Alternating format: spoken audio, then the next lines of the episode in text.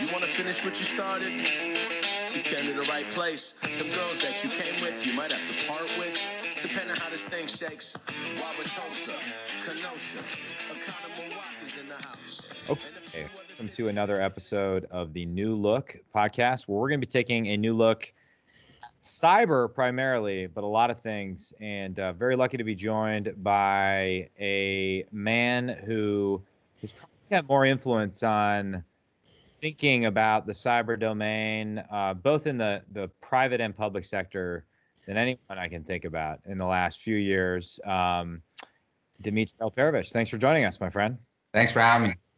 I'm uh I like judging what people have in their background initially. Not that I've taken time to organize mine, but uh I got did, Raven- get an, I did get an eight out of ten on Room Rater, so is that right? I, I did. Yeah.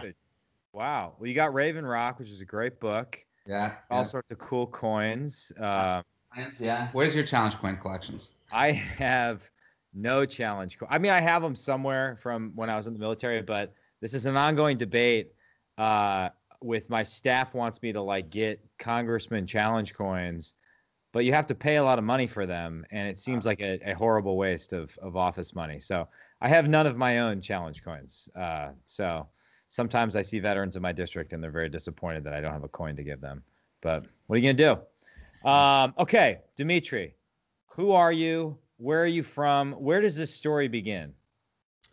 Well, I guess the very beginning begins in Russia. I was born in Moscow um, back in the Soviet Union days, and um, immigrated when I was a kid with my parents, and ended up in Chattanooga, Tennessee. How Uh, old were you when you immigrated? Uh, I was 13 and uh, uh, went to Chattanooga in high school there, and then uh, ended up at Georgia Tech, uh, where I pursued uh, what ended up being the first degree that they ever gave um, in uh, what at the time was called information security. Now, of course, we call it cybersecurity. And um, that was sort of the beginning of my career in this field uh, over 20 years ago. Wow. Wait. So why did your parents leave Russia? Why uh, did you? How did you wind up in Tennessee? Why Chattanooga? I've been to Chattanooga. I used to work for a member of Congress from Chattanooga, Yeah. uh, so I have some love for Tennessee. But how, how did that happen? So my dad was a nuclear physicist in Russia, um, working not on nuclear weapons but on civilian nuclear reactors. And just by sheer luck, he wasn't sent to Chernobyl. A lot of his colleagues were. Uh, some of them came back with cancer and subsequently passed away uh, within months of coming back. And uh, since then, uh, sort of, my, my parents decided that uh, this regime was, uh, at the time, Soviet Union regime was not great to live in, and we need to get out of there. Of course, to legally immigrate um, um, took a long time, so we didn't actually end up leaving till the Soviet Union fell apart. Uh, but he got a job at TVA, uh, Tennessee Valley Authority. Um, he wasn't doing nuclear work um, anymore because, um, as you know, the nuclear industry in the United States has uh, kind of gone belly up. Uh, but he was still kind of working on energy stuff, and um, that's how we ended up in Chattanooga. I'll tell you this: I thought I knew English uh, before I got to Chattanooga, and uh, my first day in school, uh, I'm like, "Holy crap! I don't understand anyone here." so it was an interesting experience learning Southern. That's funny. Um, do you have? So obviously, your parents left the Soviet Union because they were troubled about the direction of the country. But do you, as a child growing up in Moscow since you were 13, do you have fond memories of the city? I mean, I've never been. I mean, is it put aside sort of the political management of the country? I mean, what what do people need to know about Moscow as a city? And as you respond, I'm going to change my cameras because I'm noticing a delay on this one. So don't be uh, freaked out by that. This is a very technical, you know, technically savvy podcast. Yeah. So I have not been back to Russia uh, since since I left um, in in the early '90s, and um, certainly from what I've seen, Moscow has changed a lot. Uh, the Moscow that I remember growing up there in the '80s was a very beautiful old city, 800 years old, uh, with a lot of great old architecture.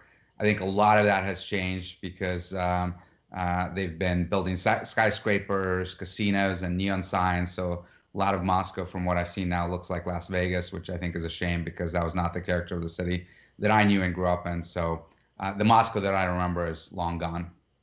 Do you uh, still have an affinity for Russian literature, Russian movies? What's uh, do you maintain a cultural connection to the motherland? Uh, so, so n- not not the present day Russia, but um, um, certainly the the old classical literature, Tolstoy, Dostoevsky, absolutely, and uh, you know one day I want to uh, um, teach my kids about that history and, and and the rich culture that Russia has. Are you are you teaching them Russian?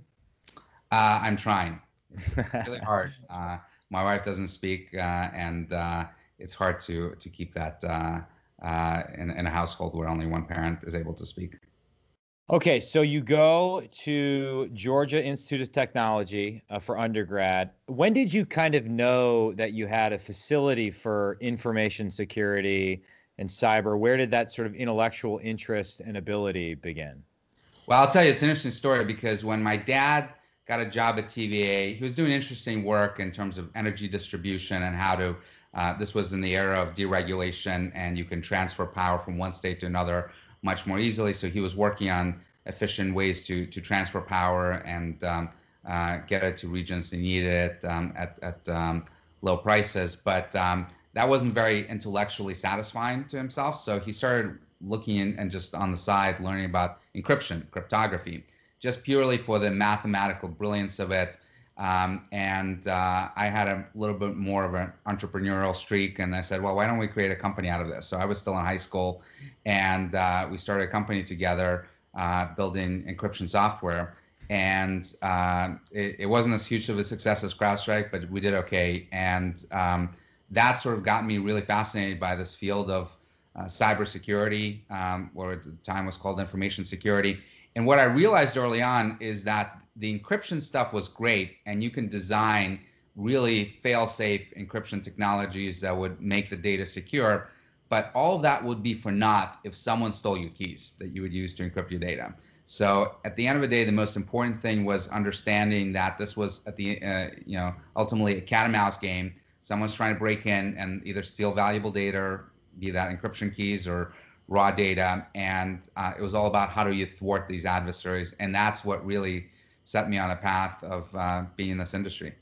What is the key skill set though that you need as a young student and entrepreneur to be good at cryptography? Is it a facility with math? Is it a ability to synthesize across different domains? What is it? Because to well, me, it's like I was a guy who was good at reading and writing, but I could never have done something yeah, like so, that. So encryption is hardcore math, uh, very advanced math these days, um, and uh, it's it's not for the faint of heart. So you were like a math whiz, is it fair to say? You were well, my, my, dad was much more brilliant in that space, but I did okay.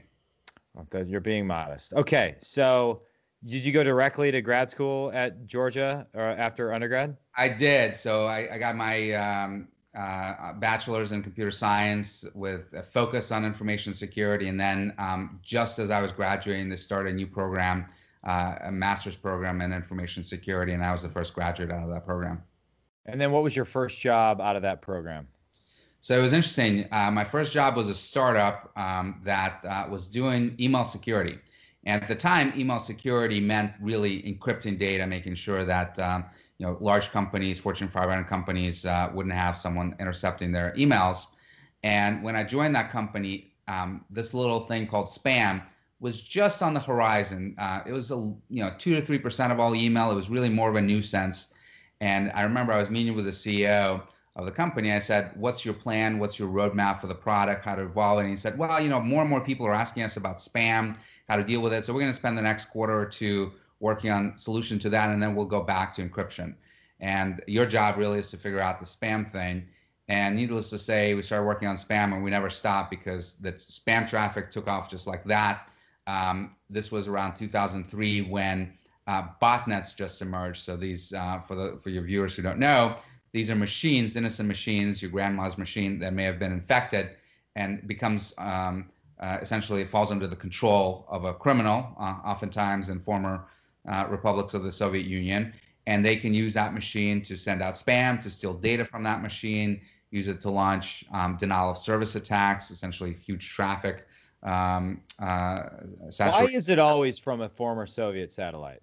I'll, I'll, tell you that in a second. Sorry, I didn't mean to interrupt your flow. Yeah, yeah, no, but um, literally these botnets emerged and they started using them to send out spam and spam went from 5% of all email traffic to 95% of all email traffic almost overnight. And um, that also led me realize that it was really, really important to understand your adversary. A lot of these uh, guys that were doing, mostly guys that were doing these activities, uh, were in the former Soviet Union. I, of course, uh, understood Russian, so I was able to get into their forums that that um, they used online to communicate about their latest techniques and trends, and use that intelligence to help build better protection for our company. Um, and the reason, by the way, why um, a lot of them are in the former Soviet Union is actually pretty simple. It's not because you know uh, that region has a monopoly on on crime or cybercrime, but what it does have is ability for you to operate with great impunity. Um, and what's been happening is that, of course, you had lots of criminals um, that, that, that were getting into this field in the 90s uh, in the U.S. and Europe and elsewhere, but they got arrested pretty quickly and learned their lesson and you didn't survive uh, fairly long um, in in those countries, um, Western countries, if you were a cyber criminal. Law enforcement learned very quickly how to find you and ultimately prosecute you. But in Russia um, and Ukraine and, and, other parts of the Soviet Union, that was not the case. Um, initially, law enforcement paid little attention to them, and then when they did start paying attention, it was uh, really to give them a choice: go work for the government uh, and moonlight as uh, doing cybercrime on the side or uh, you know you'll be sent to Siberia. And um, as a result, you really have the same situation develop as you did back in Sicily in the 1800s, where lack of law enforcement created these powerful mafia structures um, that would, you know, to this day make it very, very difficult to dislodge. Now you have the same thing essentially happening in the Soviet Union in these organized criminal, cyber criminal gangs. Do the cyber criminal gangs have like an operational relationship with actual old school criminal gangs, or are they just kind of doing their own thing? There, there's some connections. Um, uh, uh, the the old school gangs, the ones that are doing your typical, you know, prostitution and drug trafficking and the like, um, realize that there's money to be made in cyber. So there is some uh, links between the two, but usually um, the the people that are going into um, cybercrime are more technically minded. They may not be able to go beat up uh, someone uh, and, and ask for protection money, uh, but uh, they're able to do a lot of great damage online. Um, okay, so you're at this company, you're working on the spam problem, you're infiltrating, you know, Russian chat rooms and all sorts of things. When does CrowdStrike enter the picture, or when, when does the idea for CrowdStrike enter your head? So, so uh, by the way, the interesting thing about uh, me learning this early on, um, that attribution is super important. Actually, understanding who is responsible for these things can give you intelligence to understand what they may be doing and sort of stay um, a step ahead of, of the of the game, which was really critical once we get to CrowdStrike. But um, th- that company, CipherTrust, uh, we got acquired a few times and ended up at uh, a company called McAfee, which was largest uh, one of the largest cybersecurity companies at the time. And I was running all of um, global threat research operations at that company. And in 2010, I get a call from this other little company called Google um, that uh, tells me that um, they, they, tell me that they've been hacked. Um, and we started looking into it. We realized there were many other companies that were hacked, and oh my God, it's actually coming from China. And it wasn't actually cybercrime. It looked like it was government sponsored. They were working uh, working to get access to Gmail accounts of dissidents um, in Tibet um, and and others that uh, would be a major threat to the Chinese regime. And it was the first wake up call for me personally, as well as the, the broader industry, that you're not just dealing with some cyber criminal that's trying to send out spam or steal your credit card. Now you're dealing with military and intelligence services of global powers like China that are breaking into corporate networks to steal intellectual property, to access sensitive data in support of their regime's um, gains. And to address that threat, you needed a completely different mentality. The things you were doing to stop, you know, you know, teenager in a basement somewhere would not work against, you know, the PLA, the, the People's Liberation Army that has tens of thousands of people, billions of dollars in budgets, uh, very, very different threat actor and that really g- gave me the idea that uh, we need to do something very different um, in response to the threat and led us ultimately to start CrowdStrike. Sorry, I muted myself. After I've been spending the last few months making fun of my older colleagues for not knowing how to un- unmute and unmute themselves. Uh, Jeff Bezos had that issue uh, in his recent testimony. If you're... I didn't see that part of it. Oh my gosh. Um, I, I just can't imagine you watching these congressional testimonies on on tech issues, just shaking your head at home. Uh, we could we'll come back to that. Uh, so okay, so but what so what was the core um, niche of CrowdStrike, or what was the sort of demand in the industry you were responding to? So it, it really was a realization that no one was addressing this nation state threat. That uh, all these companies um, were getting hacked. I actually coined the phrase that many people have repeated since then. That there are only two types of companies: those that know that they've been hacked and those that don't yet know, but they've all been hacked. Um, and um, uh, the demand was there, and no one was really addressing the threat from a perspective of let's build some unique technology, let's use intelligence to understand who the threat actors are, let's provide services to help companies rebuild and investigate these breaches. So that was the idea behind CrowdStrike that we started in 2011 and ultimately built into what is now the largest cybersecurity company on the planet. No big deal. Um, are you? But at the time, I mean, I would imagine you had a sense because you were really hardcore in the industry since at least 2003. You've been studying it your whole life. You had to have a sense that you were at the start, even back in 2003, of something huge, right? That you were, you know, you're you're like two decades ahead of the curve. Now everybody has at least an awareness that cybersecurity is important. But what was your? I mean, that must have been a pretty exciting feeling at the time. It was. Uh, I knew that uh, this was this was going to be a big industry, but at the time no one was even thinking about nation states. It was all about how do you stop the criminal actors, how do you stop the hackers that hack into your website and deface it and put up some stupid message on it. And it was a big enough problem that we knew that there was a lot of money to be made here, that there was a great cause in helping to protect companies and and uh, other organizations, governments uh, from these types of attacks.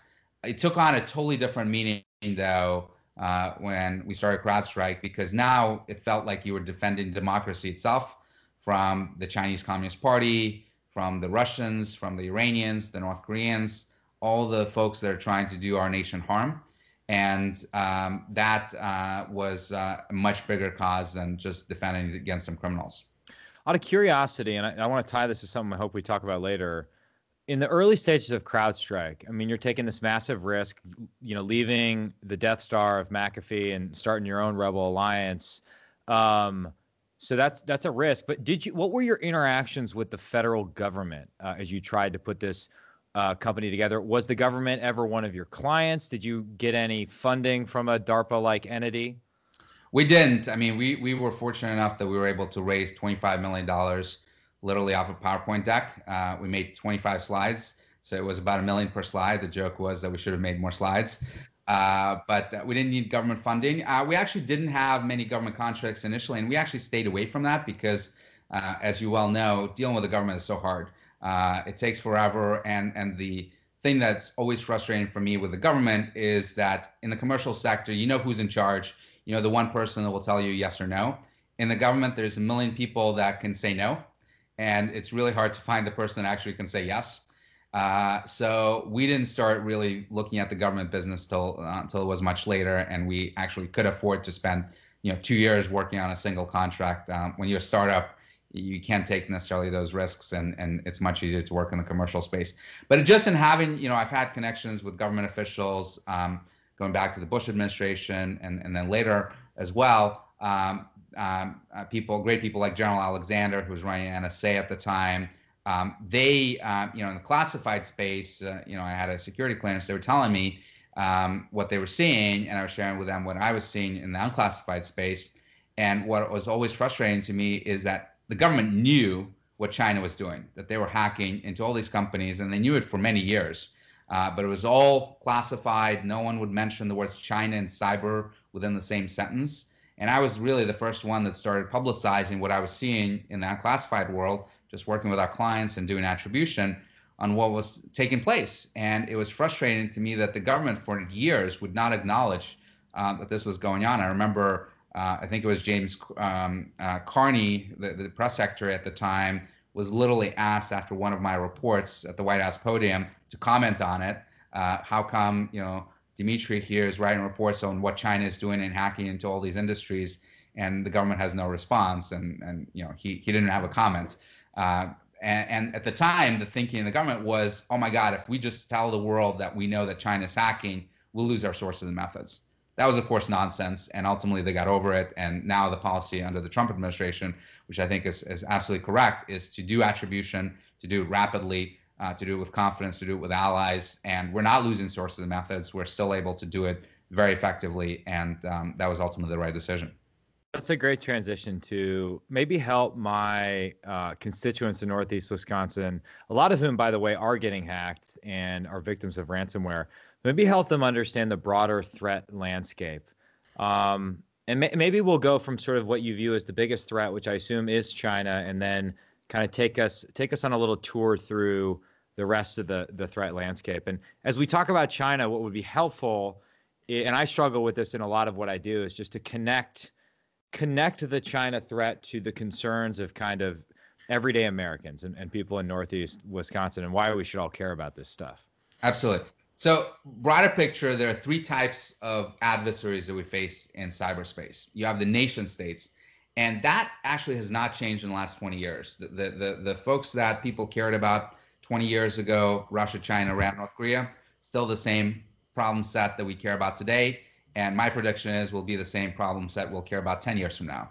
The reality is um, that there are lots of nation states that have cyber capability, but I just don't go to bed worrying at night about what Singapore may do to the United States for various obvi- very obvious reasons. Um, as an ally, they wouldn't have interest in doing so. So um, there is an absolutely nexus between geopolitical struggles that we face with these four countries um, that now spill over into the cyber domain but they operate very, very differently. China, I would argue, is the long-term threat, um, and they're using cyber, of course, to achieve global dominance, um, become a great power uh, by stealing intellectual property across literally every single industry that we have, both technology, um, agriculture, um, industrial, manufacturing, you name it. And they're giving it to their domestic sector to help them bypass years and billions of dollars in R&D so that they can manufacture it cheaper and then go out, out into the world and undercut us on price.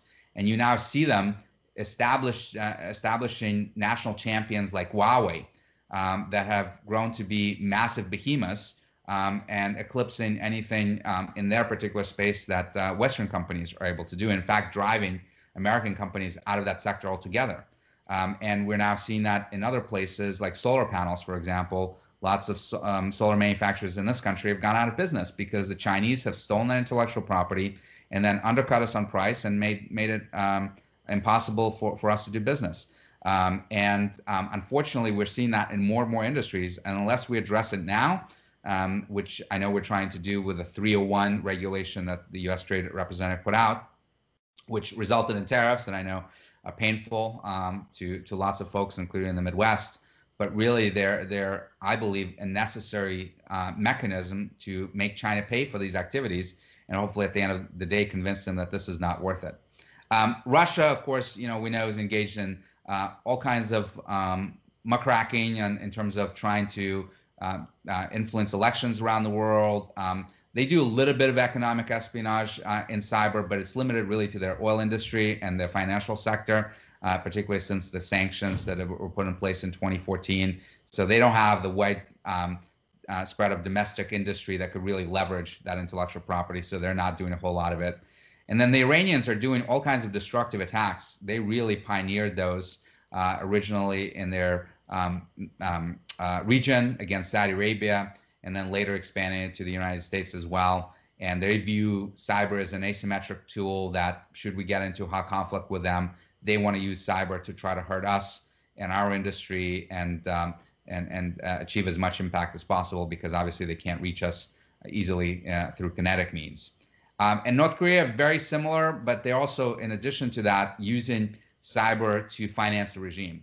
So obviously we have very strong sanctions put on the North Koreans because of the nuclear and missile program, and they're using cybercrime. They are actually breaking into banks, stealing money, they're breaking into cryptocurrency exchanges, steal, stealing cryptocurrency to finance the regime. Uh, in, in, a lot of ways, they're laundering it through through banks in Macau uh, and, and other parts of China in order to uh, make sure that the regime has uh, funds to continue building their nuclear program. So that's the nation state threat. Then we've talked about the cyber criminals that are still out there and um, um, you know trying to monetize um, their cyber operations. And then you have hacktivists, uh, people that have an ideological motivation to conduct um, attacks. Mostly, um, they're doing things like uh, breaking into um, companies and, and stealing their email archives and dumping it for the world to see or defacing websites. Uh, but now you increasingly you have terrorists, um, groups like ISIS uh, and Al Qaeda that have used both cybercrime to finance their terrorist activities, uh, Al Qaeda in particular, but uh, as we've seen with ISIS, using it very effectively to spread their gruesome videos and um, also um, do, doing hacks to um, identify individuals that um, they may want to target um, and use it for counterintelligence purposes. So increasingly, terrorist groups are becoming very sophisticated at this. So we won't have time to dig into each of those threats specifically. So I'd like to just go deep on China, if that's okay.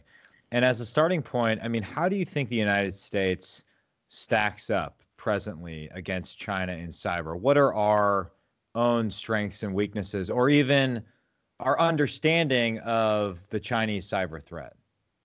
So, if you were to rank our capabilities, and not just against China, but Russia, Iran, North Korea, we're head and shoulders above them. The capabilities that the NSA has, the CIA, the Cyber Command, are just the best out there. Um, and uh, people, you know, taxpayers should be proud of the capabilities that we've developed. But here's the issue: we don't use them except in very rare circumstances. So when you look at China, um, yeah, they may be sloppy, uh, they may not be super sophisticated in a lot of their operations, but they do them and they achieve effects. And we are constraining ourselves and sitting back and saying, well, cyber is this tool that we never want to use unless you know it's it's uh, you know in some ways people are thinking about it as almost a nuclear weapon, which I don't think it is. Um, it's certainly not in terms of effects that it can achieve. And um, um, uh, for a long time, uh, it required literally White House approval to conduct any major cyber operation uh, with effects. Um, and uh, of course, as you can imagine, bureaucracies like that don't uh, uh, make it easy to, to conduct an operation. So, what was most ridiculous to me at the time was that it was literally easier for us to conduct drone strikes in Syria, let's say, and kill people than it was to launch a cyber attack against their computers uh, makes zero sense.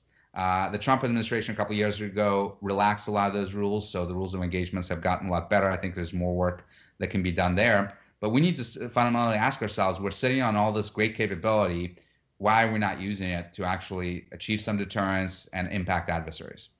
I think even with the changes that we made in a couple NDAAs ago, making cyber surveillance and reconnaissance of persistent military activity, NSPM 13 and things like that. You still think so the, the rules of engagement have gotten a little bit better, mm-hmm. devolved to, to lower levels, but it's still not fast enough that, you know, with the speed and agility to use your phrase that you've imbued in my head for time immemorial, uh, that you need to actually restore some semblance of deterrence in cyber.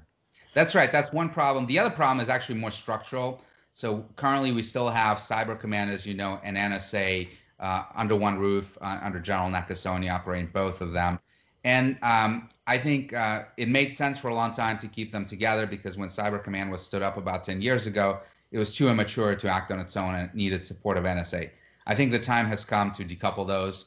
And the big issue I see today is that by having them together, there is tremendous amount of tension between the two organizations because NSA, of course, is out there trying to collect intelligence and they don't want to introduce any effects into the networks that they're sitting on because if they do so, they may get caught, they may get thrown out, then they'll stop collecting. Their job is to keep on listening. The job of Cyber Command is, of course, to inflict pain on the adversary, and those are in tremendous conflict with each other. It's the age-old, you know, combat versus intelligence debate, and unfortunately, it constrains um, operations that Cyber Command is able to do. Obviously, if you go to General Nakasone, he can resolve it, but not everything can go to a four-star general for obvious reasons. And I think it's really uh, overdue for us to decouple the two organizations. Uh, just while we're on the, the issue of decoupling, you talked a little bit about um, the Chinese Communist Party subsidizing their national champions in general, but Huawei in particular. What is your view on sort of the 5G debate? And I mean, I think it's caught up in this broader debate, which is heated up post coronavirus as to to what extent do we need an industrial policy in the United States so that we have some form of selective technological decoupling from China? So I, I believe that uh, the work that the administration has done on Huawei should be uh, really commended because um, we absolutely should not be letting Huawei into our networks or the networks of our allies. And uh, to me, this is not an issue with Huawei, the company. Um, obviously, there's a lot of concerns about what Huawei may be doing themselves. But fundamentally, if it's Huawei, if it's ZTE, or if it's ABC Corp, it doesn't matter. What matters is the country that that company is operating in, which is China. And the fact that any company in China will not be able to tell the government no if the government shows up on their doorstep and asks them for a favor. And that is the fundamental issue that we face with any company operating in China that is doing um, work in, in something as sensitive as telecommunications. The analogy I often use is we don't buy tanks or aircraft carriers from China, and will never will, hopefully, for very, very obvious reasons that that would not be a secure way to procure military equipment. So why would we buy the digital equivalents of that? So uh, to me, the focus on Huawei, the company, is almost misguided because it's China that's actually the problem.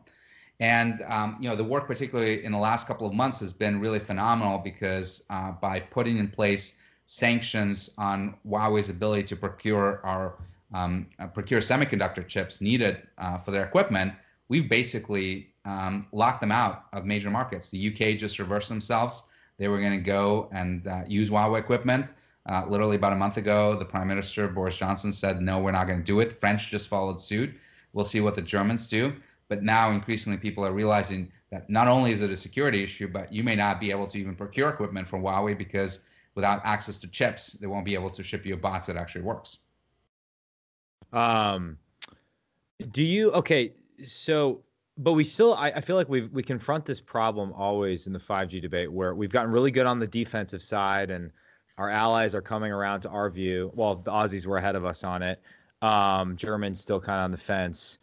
But you know, when Prime Minister Johnson comes and says, well, "Okay, but what's the non-Huawei alternative from the West?" and I get it, we have Nokia and Ericsson, but Huawei is like it's like 5G in a box, right? I don't have to deal with 10 different companies, and we our Western companies can't compete on price. So, is there an offensive side to this game that you think we haven't been playing yet? I've, and I'm struggling with this myself. Absolutely. Uh, you, you know, you mentioned industrial policy. I like to think of it as industrial strategy.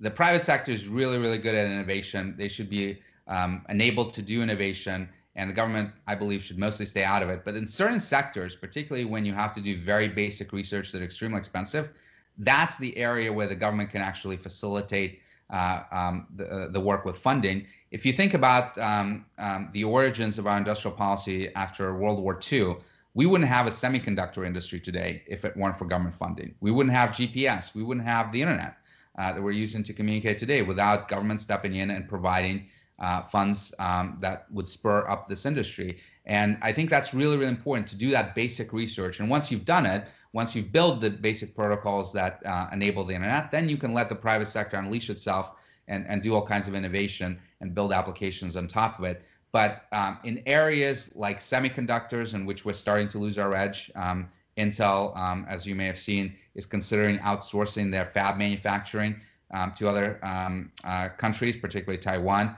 um, that's unacceptable. Uh, for us to lose our ability to manufacture semiconductors would prevent us, from a national security perspective, from being able to enforce the types of sanctions that we just did on Huawei, as an example. So the CHIPS Act, that is a bipartisan um, effort in Congress, um, uh, bicameral, is really great on that front. And then uh, investments in things like AI, quantum computing, um, and the like is also really, really important. And the government spends a lot of money uh, today, it's uh, you know we pretend we don't have industrial policy, we do.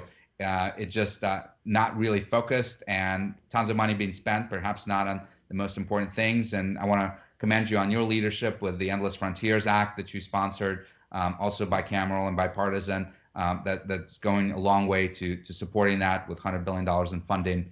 Um, I think we need more of that. Well, I appreciate that. Um, you know, certainly we, we kind of took a look at historically, while the federal government is spending a lot of money, our, our investment in R&D has gone down since the old Cold War. My own view is we're at the beginning of a, a new Cold War, as imperfect as that analogy is. Um, but it's going to require some some more investment than than we're making right now.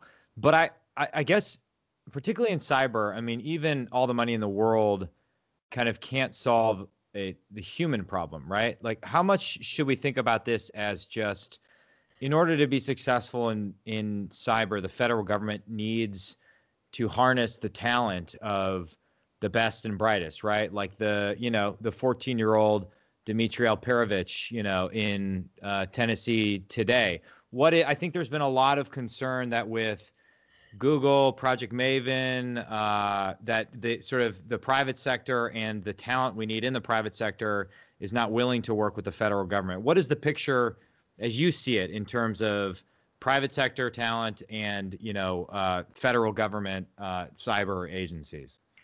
Well, I'm not super concerned about it because for every Project Maven and Google decision, there's literally a, a thousand others um, that exist that um, where companies are working closely with the federal government. You notice that Amazon, Microsoft have not backed away from their projects with uh, DoD and others. Um, and um, there's numerous uh, companies in Silicon Valley that are, that are working closely with the government on many fronts.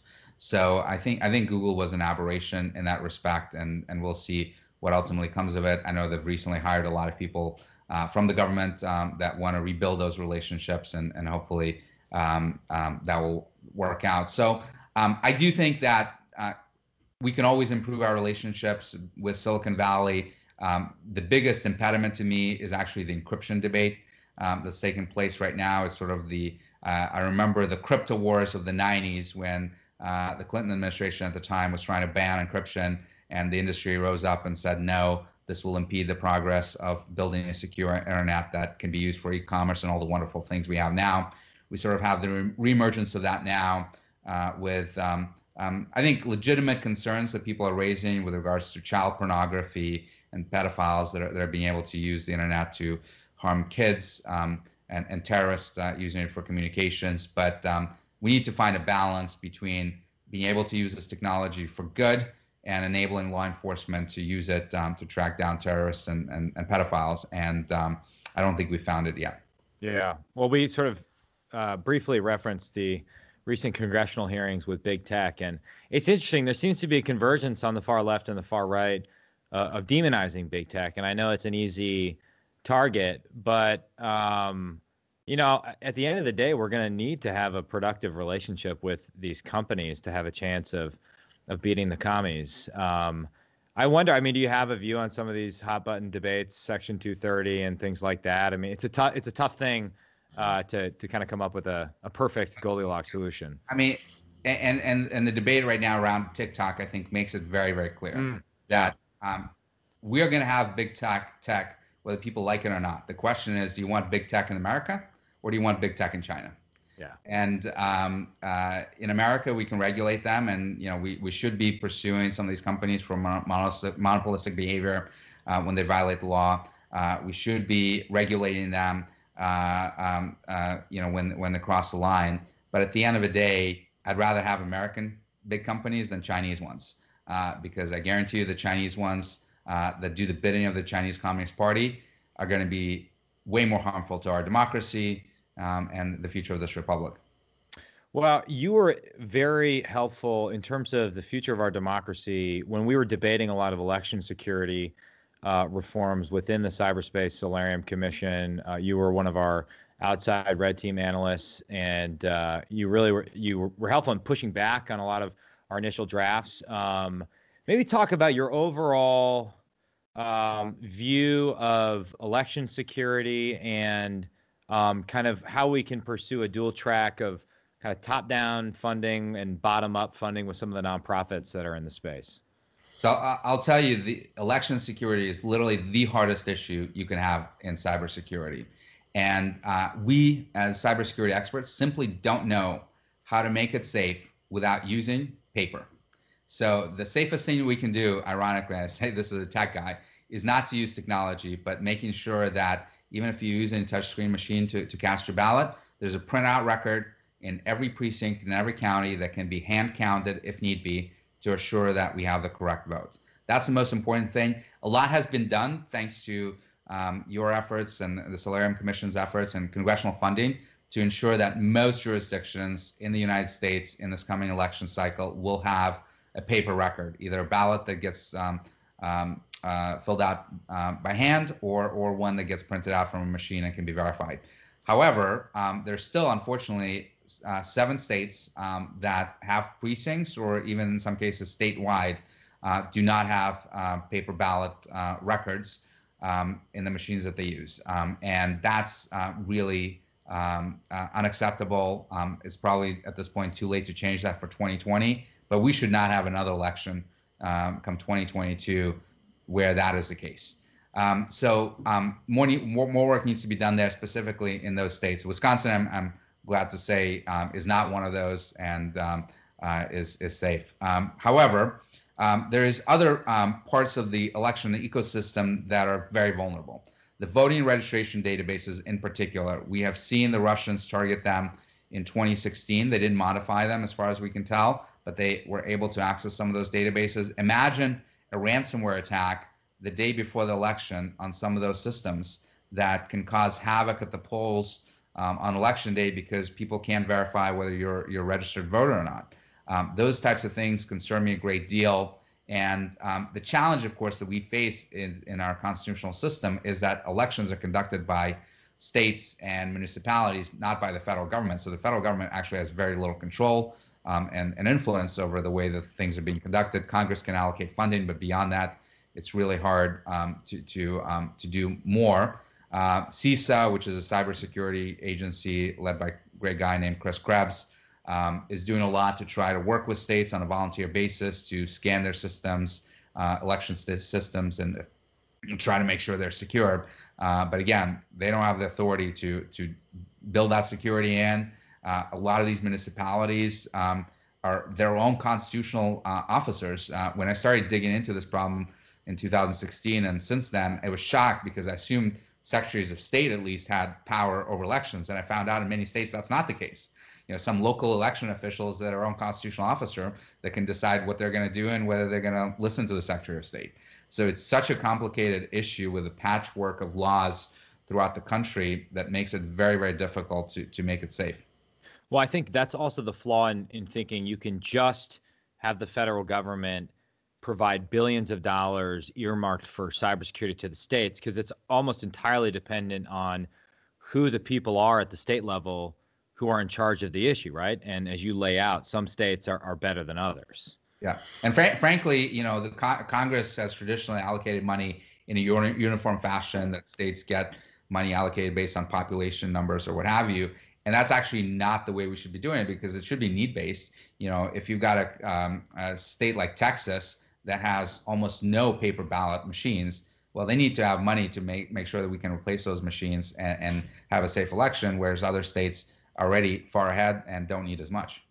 What do you think is the the the most plausible yet most uh, troubling election meddling scenario? Uh, is it a is it a Russia or a China targeting that one swing district and creating disinformation? Is it just trolls on social media saying the polling site is closed? What changing votes? I'm not extremely concerned about. I think it's really really hard to do and do it at scale where it, it actually impacts things.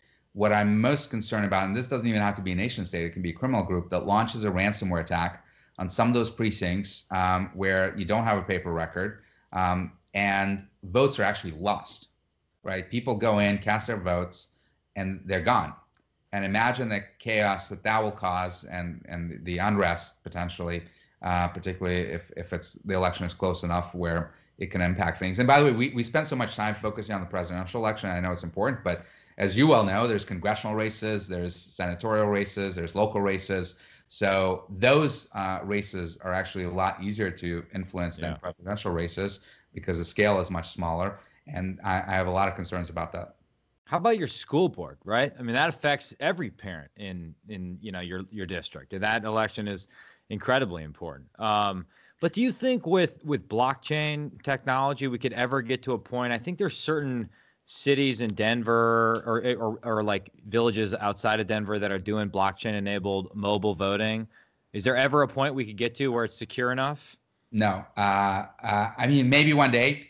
We are not even close to that. And you know, folks that have looked at this um, in academia and, and in industry uh, very, very closely have not found any proposals that gives them comf- comfort that we can do this safely and anonymously. You know, if you remove the secret ballot part of our elections, we can absolutely do it securely. But of course, that that's a fundamental uh, uh, tenet of our of our democratic system. So to do it anonymously and securely, we don't know how to do it. Well, there you have it. The uh, the tech whiz is calling for a, a low tech or non tech solution to election security. This is the Battlestar Galactica approach to election security. The nerds will get that reference. You, you can't hack paper. That's right. Not yet, at least. um, uh, just quickly on um, before we get into some more fun stuff uh, at the end here. Um, on basic cyber hygiene, right? If you were gonna talk to every small business in Northeast Wisconsin or high schoolers who are putting out their whole lives online, do you have sort of a core set of just recommendations for basic cyber hygiene? Yeah, I do, and, and it's uh, three things that everyone should be doing. Uh, one, the, the the best thing you can do for cybersecurity is also the cheapest, and that is to use uh, what's known as a password manager program. There are a bunch of them that are free or cost maybe 10 dollars or so. Um, everyone should should have one because what it enables you to do is to create a different password for every application or every website that you use. It'll be a randomly generated password that you don't have to remember at all. Um, it will be saved in your password manager application, and the only thing you'll need to remember is the one key that unlocks the password manager. That's it. And that way, um, a lot of people are getting hacked, by the way, uh, not because they don't have strong passwords, but because they reuse passwords. So they go in and they enter a password on one website. That website gets hacked. That password gets stolen, and then the criminals will try to log in into your bank account and other sites where you use the same password.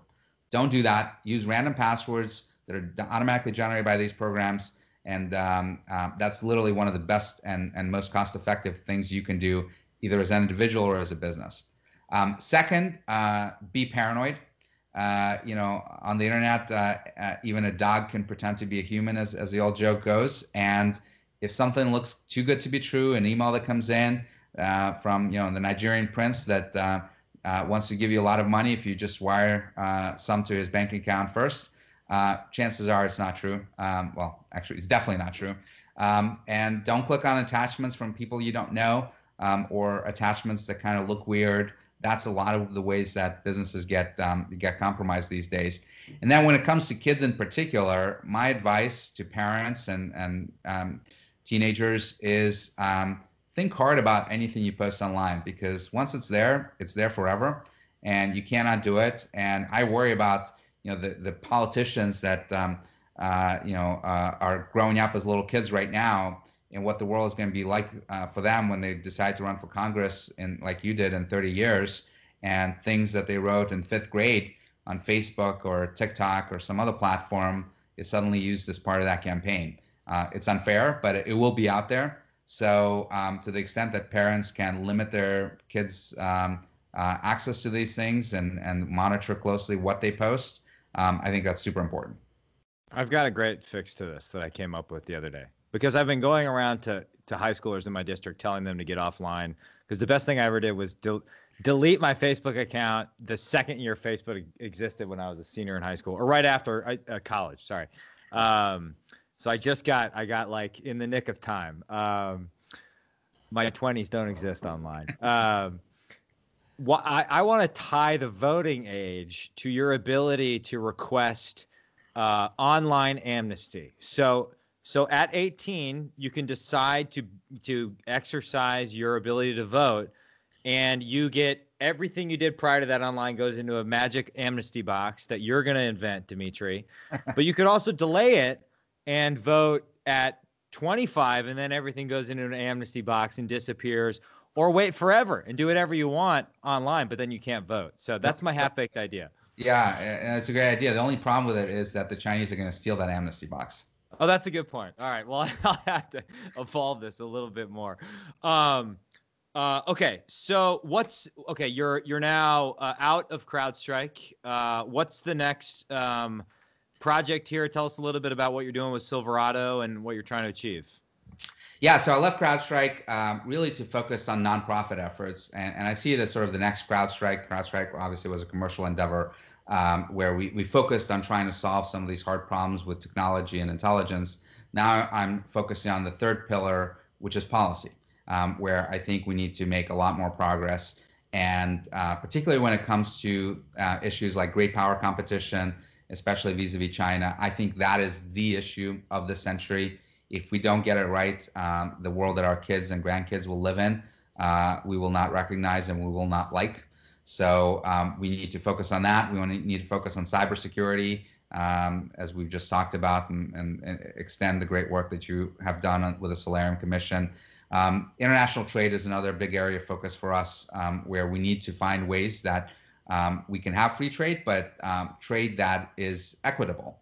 And the reality is that uh, we talk mostly about China in the context of cyber, but the things that they've done in the trade arena uh, have uh, been atrocious as well. They've literally told our negotiators to their face that uh, we will steal from your industries and you can sue us in WTO. And by the time that lawsuit will make its way to the end, your industry will be gone. Um, they've literally wow. blatantly acknowledged that. Um, that is um, unacceptable, and we need to correct um, uh, those policies and and and uh, focus on economic and ecological security as well. So those are the things we want to work on uh, with the Silverado Policy Accelerator that I started. And um, really, the idea behind it is that there's a lot of great folks that have ideas in this town, a lot of think tanks, academics, Congress people, uh, but few are working on implementation issues. And um, the ideas we've talked about this in the past. Uh, when when people from think tanks come to you, um, they have great ideas, but they're too high level to do anything with. So we want to focus on how do you actually get things done. Um, you know, if, if the idea is that government should do X, Y, and Z, well, what does that actually mean? Which agencies do they have the authority? Do they have the budgets? Who else should be supporting them? Is it congressional action? Is it executive branch um, action? Uh, we want to take essentially a venture capitalist approach to ideas where we want to invest um, into great ideas and, and take them to fruition where they can be implemented by government agencies. Well, I think there's a huge gap that you could potentially fill with that because, you know, my observation, it's nothing against the think tanks. It's just this old model where they, you know, they'll, they'll write a, a 50 page report on great power competition with a bunch of acronyms like GPC. Um, and then like the recommendation section will be two pages and it will all be, uh, you know, the federal government needs a, a comprehensive strategy for XYZ. And it's just, there's not a lot of meat on the bones. And then the second mistake I think a lot of think tanks make is they think that just be, by virtue of the brilliance of the prose of the report, all of a sudden legislators are going to like make it happen. And they misunderstand that to get anything done in Congress, you have to cobble together a weird coalition of people and you have to repeatedly just like run into a brick wall every day. And so, uh, figure out the right incentives. One of the things that I'm passionate about, we talked a lot about it, and you had some great recommendations in the, in the Solarium Commission about this, that we need to improve the security of the federal government. And I believe that that means that we really need to centralize the security apparatus of the federal government, probably within CISA, the cybersecurity agency that already exists. Um, and the reality is that most agencies out there, Bureau of Land Management, they will never be good at cyber, but they're doing some really important work. And uh, we need to figure out how do we move towards that model. Now, you know, we have to appreciate that it's hard to take existing authorities and budgets from agencies and give it to someone else. A lot of entrenched interest uh, within the government and in Congress around that. But can we create incentives where perhaps an agency will voluntarily use the services provided by CISA in exchange for um, reduced regulations that they have to do around FISMA compliance and other things that they really hate doing? Um, and you can create these incentives where they will say, you know what, I want to get rid of this headache. I'd rather outsource it to CISA and let them let them deal with it. Um, those are the types of things that we need to consider. Not just you know government should do X, Y, and Z, but how do you actually get it done practically and um, uh, working around the different entrenched interests. But we want to work with you and others uh, in Congress and executive branch on a bipartisan basis because a lot of these solutions are not partisan. All of us, I think, now in Congress uh, appreciate that China is a major threat. We need to confront it. Uh, everyone I know cares about cybersecurity. Um, these are not super political issues, and I think we can find common ground, just as you did with Senator King uh, when you chaired the Solarium Commission. Yeah, it was funny. There were times at which King, you know, who's an independent, and you know, I'm the evil Republican hawk allegedly, would be making way more hawkish arguments to me, and I'd be like, wait, I thought I was supposed to be the Republican here. Um, but uh, I think I think you're onto something, um, and it is totally a bipartisan space. I just would add, uh, if you can figure out how to improve the cybersecurity of, of members of Congress too, you would do the nation a big service because it, it is a weird thing where constitutionally every member of Congress, regardless of their ethical background, their personal background, gets a clearance when they become a member, and then they get cursory training at best on how to handle classified information. So it's a huge FIS target, uh, foreign intelligence surveillance uh, threats um, that we I think are ignoring right now. So just add that to your your issue set there, Dimitri. Um, okay, let's talk about some fun stuff with the the five minutes we have left. Uh, has there ever been a good movie about cyber threats or there was that Black Hat Michael Mann movie? I never saw that actually. Pretty awful. So the, Really? the you know the ones that uh, folks in the industry really love are actually the old um, 80s uh, War Games movie, if you recall, with Matthew Broderick um, hacking into NORAD. Uh, that I know uh, uh, had a lot of influence on many people that have uh, gone into great careers in cybersecurity. Um, uh, but uh, you know, I think this is something that um, we need, we need to really fix. Um, Hollywood uh, does not have a good portrayal of cyber. Um, they try to um, um, dramatize it too much, where it becomes just nonsensical. And um, real world, I actually think is is incredibly interesting, and you could get do a great drama on cyber um, that will be captivating to to people. But we just haven't done it yet. Um, and, and by the way, uh, one of the shows that I really love, um, not just because I was born in Russia, but um, I, I, just think is an incredible drama series called The Americans. I don't know if you've seen it, uh, but it's about you know uh, 80s period where uh, you have these KGB officers that were here illegally and um, were doing espionage. But it was an incredibly accurate portrayal of espionage um, with tradecraft and um, how oftentimes it's a boring profession where you're sitting around doing nothing, and then suddenly there's moments of great exhilaration and they made it into an incredibly interesting show despite the fact that they kept this espionage piece very very realistic and not sort of james bond caricature. And i think you can do the same in cyber. I uh, I wonder if some of Hollywood's reticence on this is not just ignorance about the nuances of cyber, but a an unwillingness to anger China um, in some of the storylines. I don't know. Maybe that's unfair. i just had a conversation with uh, someone that um, actually uh, he wrote an op-ed piece in the foreign affairs about this that hollywood is running out of uh, villains uh, it's not just china china is one of the biggest problems um, they don't want to offend them because of the huge market that it has but because of the things that both the Russians and the North Koreans and the Iranians have done in targeting networks, and North Korea famously hacking to Sony Pictures when they released that movie about the assassination of, of Kim Jong Un, now uh, Hollywood uh, producers do not want to offend any of these countries and do not want to have villains from those countries. it, it is quite incredible that we are self uh, censoring ourselves in Hollywood because we're afraid of China, Russia, Iran, North Korea. So instead, the villain just becomes America and just bash how terrible of a country this is constantly. Uh, out of curiosity, did you watch uh, the Chernobyl miniseries on HBO? I did. It was an incredibly powerful miniseries. Uh, it actually took me a little while to um, uh, get myself ready to watch it because of the personal connection that uh, my family has had to it. But uh, it, it, was incredibly well done. There were some inaccuracies, but uh, I thought overall uh, they deserve an A on that. Yeah, I thought it was one of the best things I've seen in a long time. Uh, okay, when it comes to reading, um, I can't see everything on your shelf there, but do you do you have time for fiction, or are you all business, nonfiction all the time? Mostly nonfiction. Um, I'll, I'll, recommend two books um, that have just come out recently. Uh, one is a great book by BBC journalist Gordon Corera, The Russians Among Us, um, and it covers the um, Russian illegals that were arrested in 2010 and uh, goes into incredible detail. He does a great job in, of um, talking to the FBI agents that followed those people for a decade plus and the true damage that those people had done and the tradecraft that they used. Really fascinating book uh, uncovering um, um, that operation. And then one that was just recently released, um, you see up there, Active Measures by a good friend of mine, Thomas Rid, that covers um, the whole influence um, uh, landscape um, that started in the early days of the Soviet Union, almost 100 years ago, and how the KGB at the time was using it to target the West all the way into modern times. and he has had access to the archives of um, Eastern European intelligence agencies that opened up after the fall of the Berlin Wall and uncovers a lot of amazing operations. Highly recommend those books. Great recommendations. Do you have a favorite book of all time or a book that you like give to other people? That's a tough question. I hate that uh, question. Sorry. I haven't written my own yet, so uh, stay tuned. Got to get on that. But uh, maybe one day.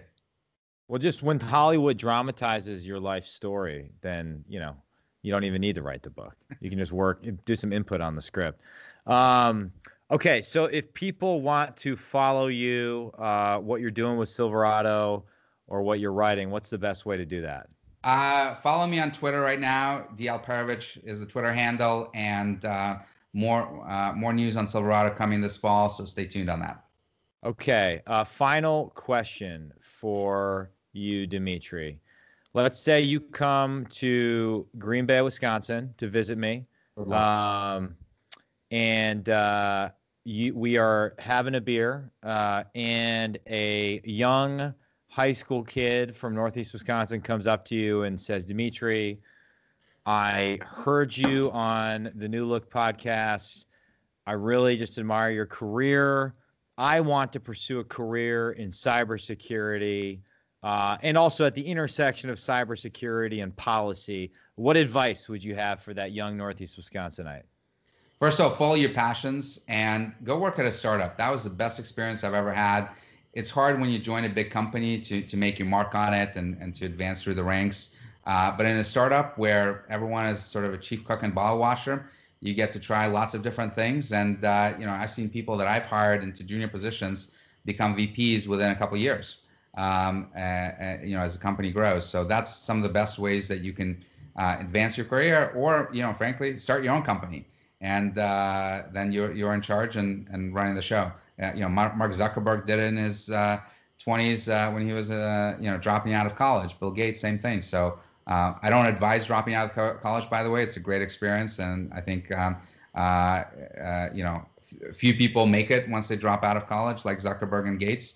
Uh, but after college, um, I think it's a phenomenal way to start your life and, and, and learn a lot. Great advice uh, from a very smart man, uh, Dmitri. Thanks for taking some time. really appreciate it, and look forward to seeing you again soon. Thank you so much. The dude